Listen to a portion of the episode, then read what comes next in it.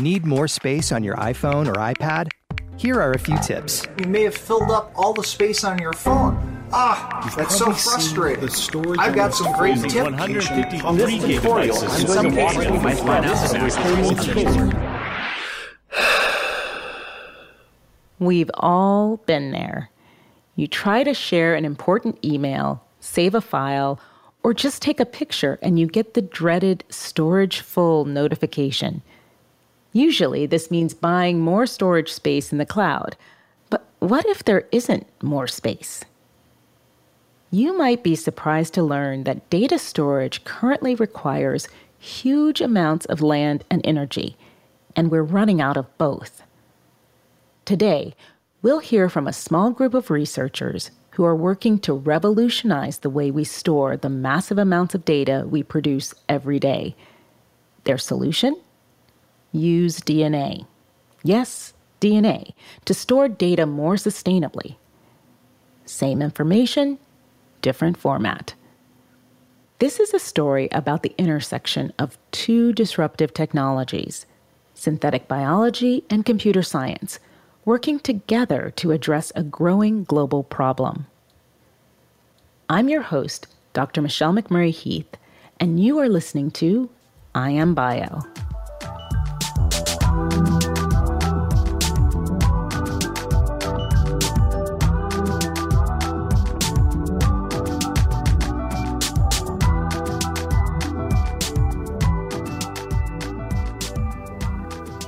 I think anyone with a smartphone can relate to running out of storage space. You have to delete apps or photos to make room for new ones, and your cloud storage provider will keep persisting you to upgrade and pay more for your storage. So, this is something that people are feeling on a personal level, and this is also happening at these data storage centers across the globe.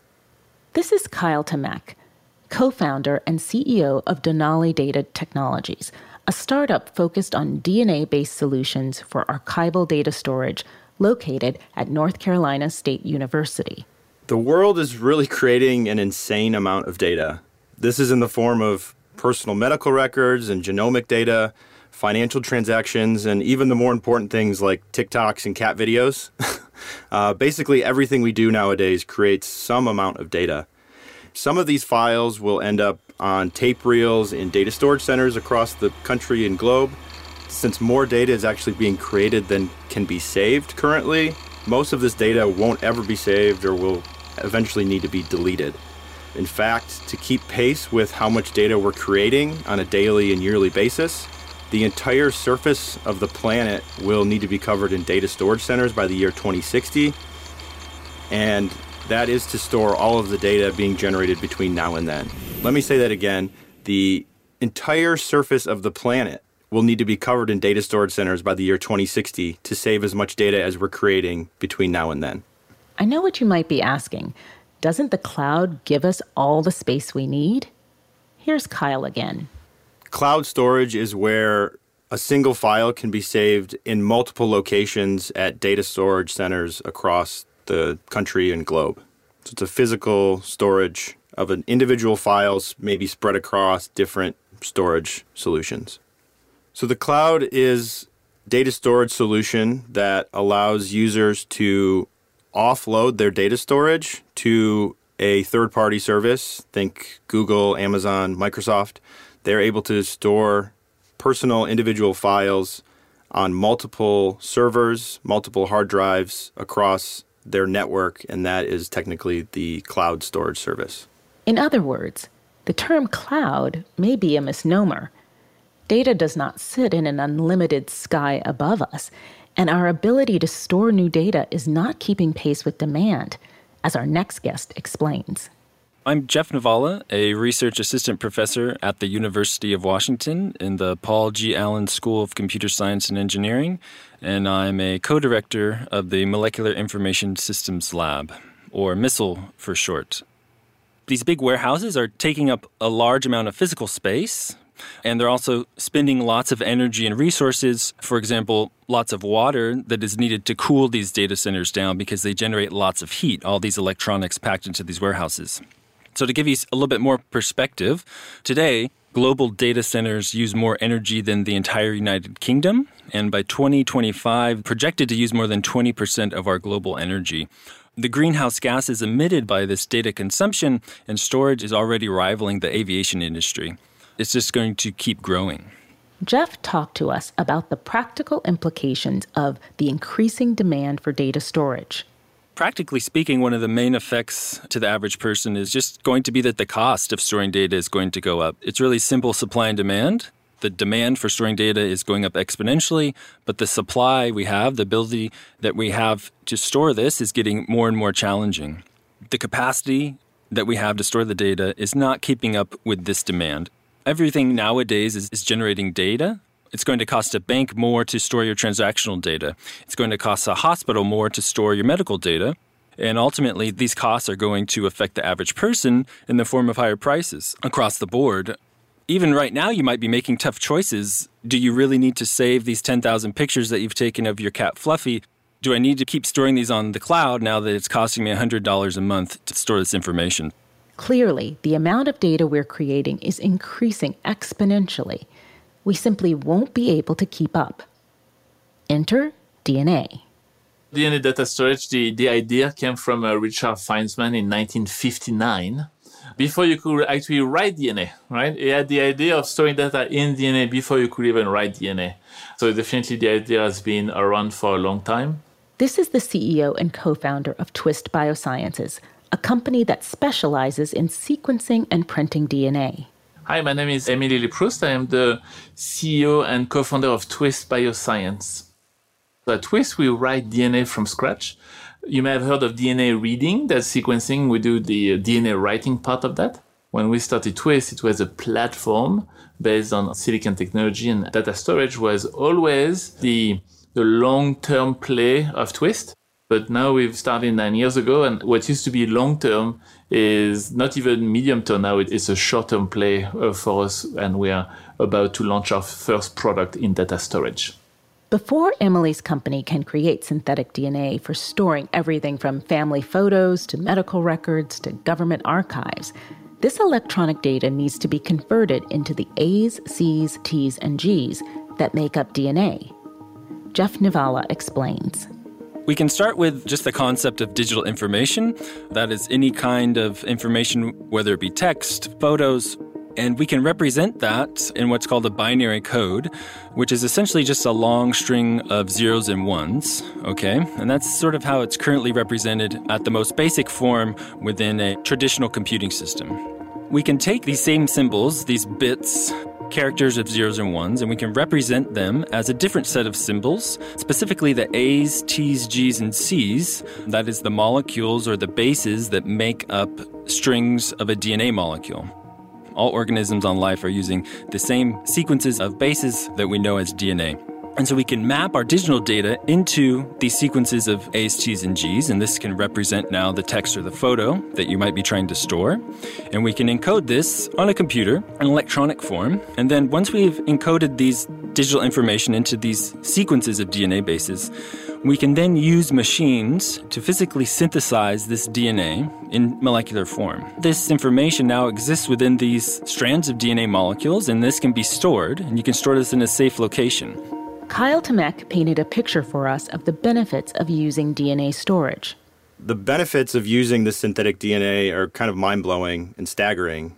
DNA is roughly 100,000 times more dense than the current media being used to store data. If you picture yourself holding a milk jug, and we're going to fill that milk jug up with DNA. Now, that amount of information would need to be stored in 150 Olympic sized swimming pools using the best possible technology that's out there today being used in these data storage centers. So, one gallon of DNA versus 150 Olympic sized swimming pools of current technology. DNA, on top of its density, is also much more durable than this conventional media, which are only really guaranteed for about a decade or so before needing to be replaced. We've seen scientists that have found intact DNA stored inside a million year old woolly mammoth fossil. And so this is something that's going to last for decades and centuries at a time. And on top of all of that, humans are DNA based life forms. And so DNA drives will never go out of style or need to be updated. Something like a floppy disk or a CD, we've seen those come and go, but DNA is going to be here to stay. And then, with all of that in mind, imagine the capital that can be saved when companies won't have to invest into these massive storage facilities that need to be climate controlled, they consume a ton of energy. And imagine the carbon footprint that we're going to be able to reduce when we think about how much energy and resources go into building and maintaining these facilities. And so DNA is really here to save the planet. Emily describes how her company, Twist Bioscience, creates synthetic DNA. Every species on the, the planet uh, shares the same ACGNT, so it's really fundamental to life on Earth. Now you can buy a bottle of A, a bottle of C, a bottle of G, a bottle of T. And what we do is assemble, we print one of those letters on top of, of another on our silicon chip.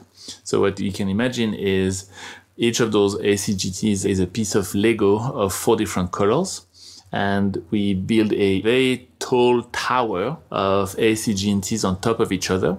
And on the silicon chip, we have a million locations where we can print a million different towers. So on the same chip at the same time, we can synthesize, we can print, we can write one million different sequences of, of DNA.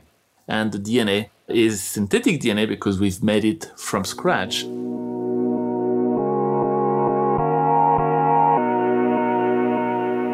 When we come back from the break, we'll dive deeper into the long term implications for this new exciting field and talk about how the data is retrieved once it's stored in DNA.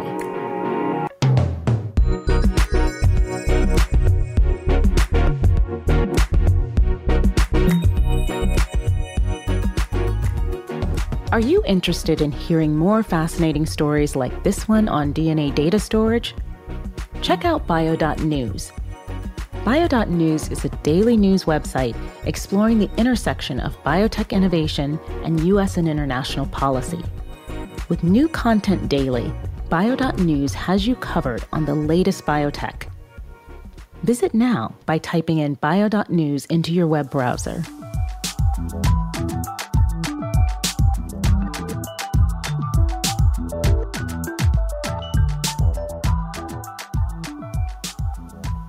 Think about it. Today, archaeologists can analyze DNA from the fossils of dinosaurs after millions of years, despite extreme conditions. That's because, with optimal settings, DNA's capacity to maintain its integrity is unmatched by current data storage technologies the DNA is going to be stable enough, such as a few hundred years later, when the next civilization is able to recover the ability to read DNA, they'll be able to read that data that has been stored for now hundreds of years or, or millennia. The big difference about those data centers versus current data centers is, is they'll be much smaller. You could store hundreds of Google data centers in a sugar cube the space needed to store vast amount of data is actually much much smaller there are other advantages to, to DNA. Because it's stable, you actually don't need to use energy to keep the data over time. It's also a lot more sustainable. 3% of the electrical grid in California is used for data centers. And that's just keeping the hard drive cool and, and so on. And so if you can eliminate that, it will be more sustainable because DNA is the basis of all life, the technology to read and analyze DNA will never become obsolete. Just over a few decades, it becomes very hard to find the machine to read the data. You can find a VHS tape today, but getting a VHS reader, it's, it's difficult. And in the not so distant future, having a CD player uh, is going to be difficult as well. However, the good news with DNA is that DNA is so important to human health that as a society will always will have to read DNA. It becomes a very universal format because the DNA that is stored in data is very similar to the DNA that we have in our own bodies. For the foreseeable future, you can imagine that you'll always be able to read DNA.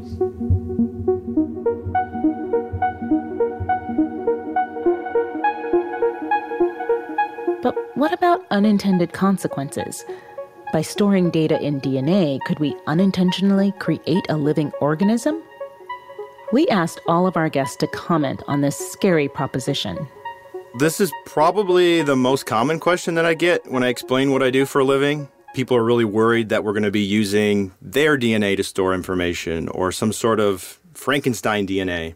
But really, uh, the DNA that we're using is very specifically designed for storing these pictures, GIFs, computer files.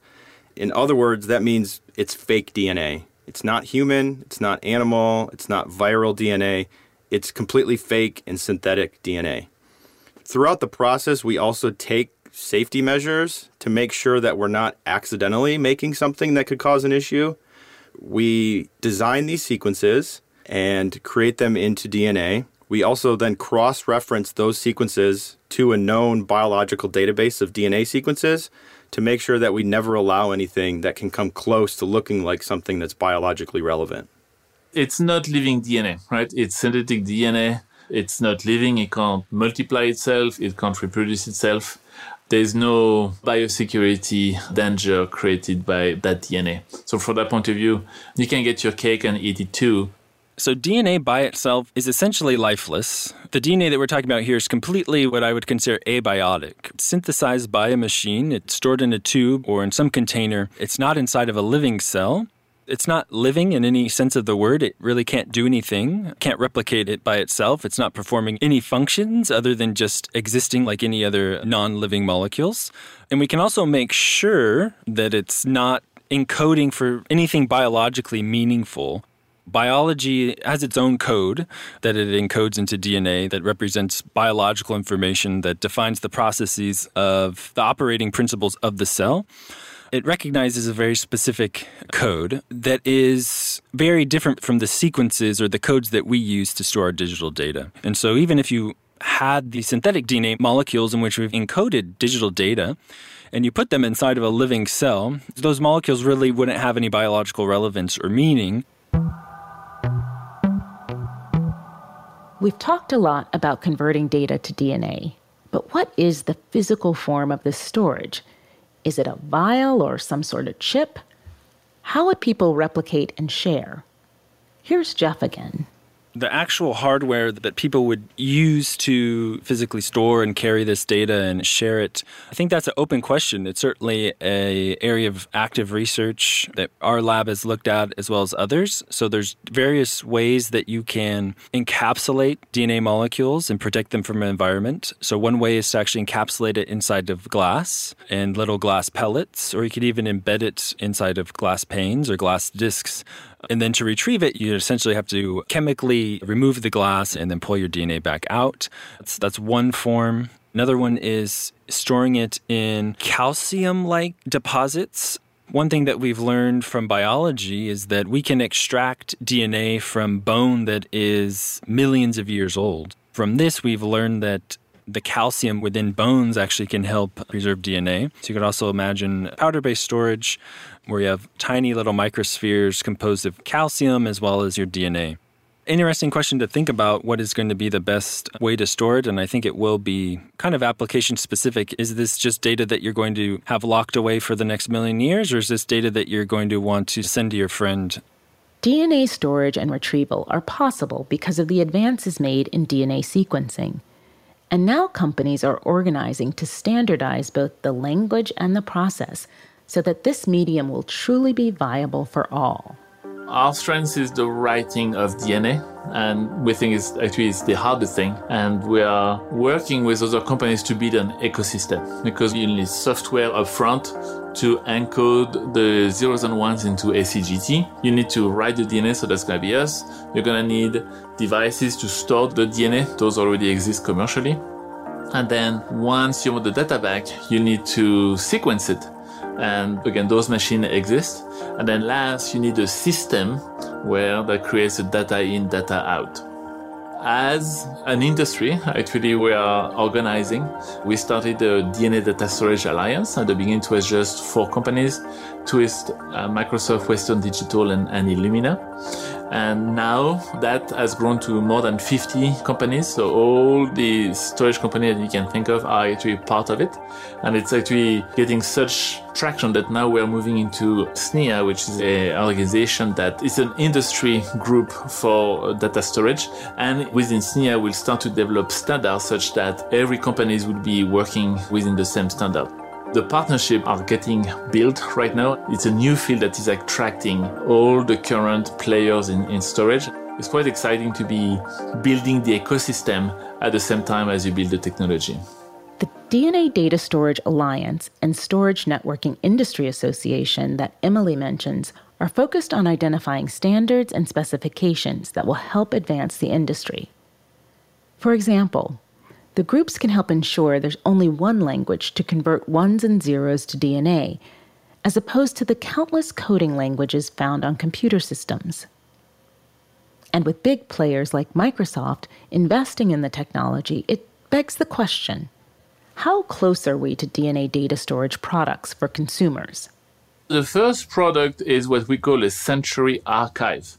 We play in the archiving part of storage. If you think of storage as hot or cold, uh, data on your computer is hot data. You get in and out all the time, very fast.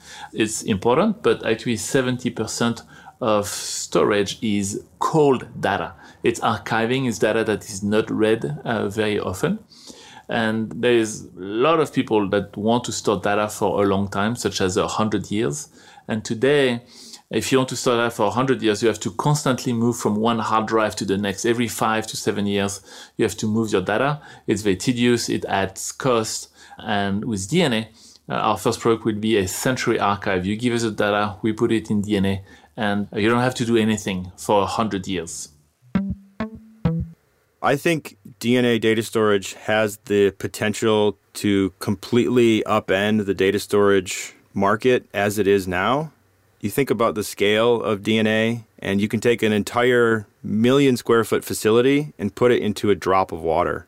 By adding a few drops of DNA to that facility, you can double, triple, 10x the capacities without almost any capital needs or energy needs to maintain that DNA. That impact is pretty tangible to me. If I'm really dreaming about this, I really like to think about the potential for the iPhone 50 having a DNA drive in it and giving people on a personal level access to all of the world's data right in their pocket. We would be able to fit all that information into the size of a phone, put it in someone's pocket, and as those editing tools and computational tools come to fruition, we're able to democratize data storage and put it in the palm of people's hands still expensive compared to a hard drive. A hard drive is about $100 per terabyte, but it's already a thousand times cheaper than it used to be. And we are on a path to get to smaller dimensions, like 100 nanometers. And our goal is to be price competitive with a hard drive. When you want to store data for 100 years, when you look at the total cost of ownership of buying a hard drive and then another one five years later and moving the data and all the electricity that you need, when you compare the cost of ownership of storing data on a hard drive, it would be cost competitive to store it in DNA. DNA storage might not be ready to replace the ever convenient thumb drive, but we're certainly a lot closer to making it a reality than we've ever been before.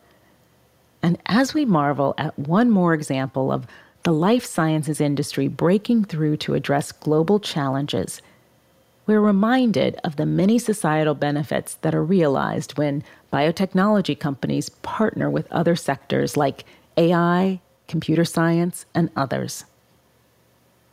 I want to thank our listeners for tuning into today's episode. Make sure to subscribe, rate, and or review this podcast and follow us on Twitter, Facebook, and LinkedIn at I Am Biotech. And subscribe to Good Day Bio at bio.org slash goodday. This episode was developed by executive producer Teresa Brady and producers Connor McCoy, Lynn Finnerty, and Rob Gutnikoff. It was engineered and mixed by Jay Goodman, theme music created by Luke Smith and Sam Brady.